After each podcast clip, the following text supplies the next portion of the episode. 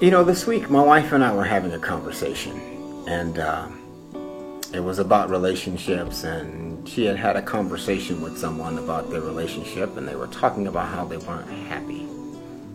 And that just kind of led me to a little common theme about the, the people that I've met with this year, uh, that I've ha- happened to have conversations with who want the best for someone else I usually wind up meeting with someone that actually they don't need the help, but the person they're talking to me about needs the help.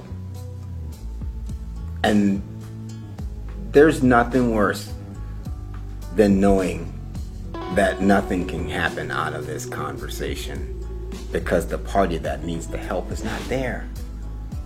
So I feel for them. And I, I totally get where they're coming from. It's hard to watch somebody go through something that you know is unhealthy. It's fearful. You fear for them. You fear for their children if they have children. It's a sad thing to listen to somebody spill a lot of intimate details about what's going on in someone else's life and then at the end be able to tell them I can help you, but then I can't help you. I can actually help the party you're talking about, but I can't help them if they're not willing to come and meet with me or at least talk with me. And most of all, listen. If you're not willing to do that, we got nothing. You're going to live someone else's life. And how sad. Because all that does is say is you love that person or you love the thought of something, anything more than you love you. And that's not good. So it's very sad to see people walking away with hope that the people are going to call me or that they can get them to a meeting to at least sit down and hear a different aspect of how they could live a better life, but then yet knowing that that's an uphill climb because nine times out of ten, it's not going to happen. And I say that to them because I know it's not going to happen. I do this a lot while I meet with people and I say, do your best to try to get them to come, but I'm not going to hold out any hope. Can I help them? Yes. Can they help themselves? That's another story. But you have to get them there as the starting point. And that's requiring them to do something about it. And the likelihood of that happening is no, none. Because they didn't want it, you wanted it for them. And that's sad. But those are the conversations I get to have with my wife sometimes because people, when they know what I do for a living, they will even ask her, Can you ask your husband what he thinks? And sometimes I have no problem giving out a little advice because I'd rather you be in a better situation than in the situation you're in. But I also know it's not going to change because you don't want it to change. You just want to hear people talk about it. And that's sad. Because a lot of that goes on. People just talk about what they want to happen. They talk about how they want a different life and then proceed to live the one that they're living, doing nothing about it. And change is hard. But if you're not getting what you want out of something, or you're not being loved or you're not being treated well, I don't think change is all that hard. It's something that has to happen because there's no getting to the other side without doing anything. So you're either doing something about your situation or you're not.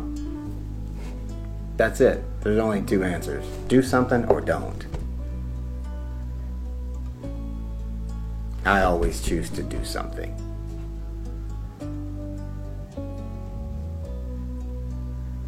I was talking to a gentleman earlier, and I was giving him a little tool that I use to help myself. When things have gone well for you, when things have not gone well for you, and you've made bad decisions after bad decision, or maybe you're maybe not actually making the decision you need to make now for yourself. Sometimes you just have to look at yourself in the mirror and talk to yourself. And it's okay to do that. You may sound a little crazy, but it's it's not crazy. It's a good tool to use because I do it. My middle name is Lamont, and I use it on myself. And you can do the same.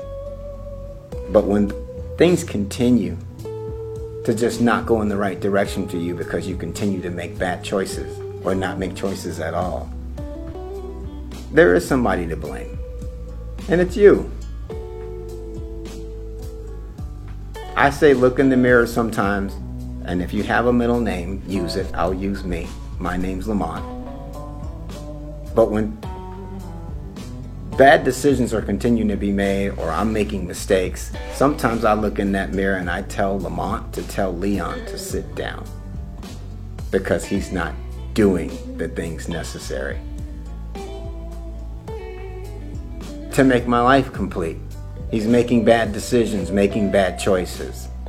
So talking to yourself is good sometimes because you're with you 24 hours a day. That's why I say loving you is hard. If you're not going to do it, who is? You're with you 24 hours a day. So you have to. My point is, get in front of that mirror and talk to yourself. And if you're constantly making bad decisions or not making decisions at all, use your middle name and tell that individual to stand up. Lamont tells Leon to sit down all the time. You're not making a decision on this one because you've messed up the last three. So sit down. It works for me, you guys. I'm telling you, it's a good tool to use. It may sound crazy, but it works. It really does. Get out of the way. See how it works. Try it on for size. Some of the things I say you may like, some of the things you may not like. You don't have to try them all. Take some, try them, take the others, throw them away, and just say he's crazy. I'm okay with that. But I'm here to help. I really do believe in you loving you. And the only person that can really do that well is you. So you have to stand up for you sometimes. Get in front of that mirror and tell you to tell the other you to sit down. Because things need to change. Again, I started out saying I had conversations with my wife about being able to help people that can't get help or don't want help. It's hard for the people coming to see me to talk about these things. But I'm glad they at least seek it out. So they at least have a reference point that if somebody else, someone does come around, and want to seek me out and come and talk to me, please do so. Pick up that phone and call me. I'm here to help. But I can't do it by myself. You have to be a willing participant and want to listen.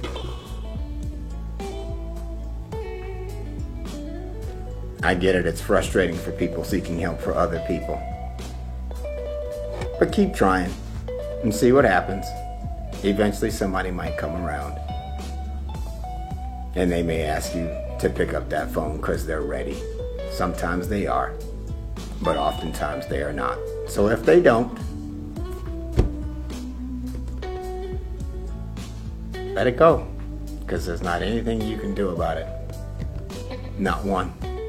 And you shouldn't let it drag you down because it can and it can take over your life. And you don't want that to be the case.